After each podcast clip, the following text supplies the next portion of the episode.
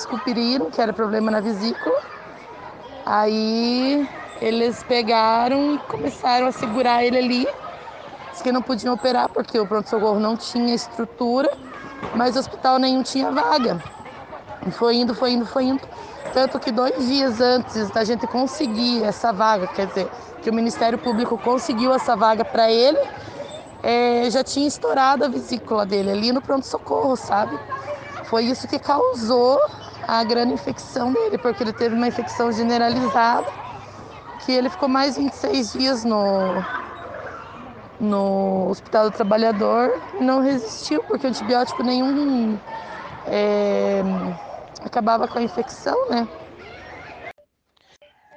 E assim, eu, eu ouvi do médico do meu pai que os hospitais de Ponta Grossa não receberam, não quiseram aceitar o meu pai, porque por causa da ação que eu entrei, sabe? Pelo Ministério Público e tudo, que o regional, meu pai já era um paciente do regional, e porque eu tive que entrar com essa ação, porque meu pai estava morrendo no pronto-socorro, aí eles falaram que eu ouvi do médico que estava atendendo meu pai que eles não iriam receber o meu pai no, no regional, justamente por causa dessa ação que eu entrei.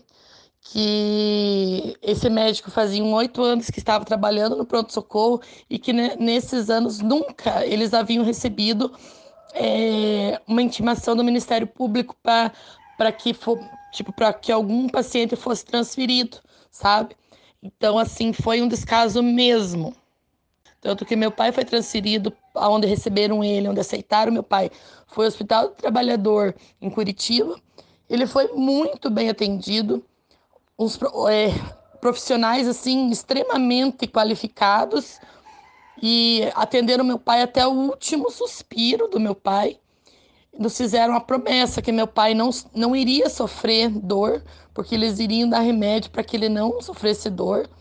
E ao contrário do pronto-socorro, que meu pai ficou sete dias aqui no, no pronto-socorro, sofrendo de dor, ele foi transferido para Curitiba em uma ambulância sem estrutura alguma. Foi aquela tipo um furgãozinho, sem ventilação, sem nada. No, no trajeto, meu pai sofrendo de dor, chorando. O motorista parou no meio da estrada, num posto, foi tomar café para o meu pai poder respirar, eles tiveram que abrir a porta da, da ambulância. Então, assim, foram coisas que nós não, não recorremos, né?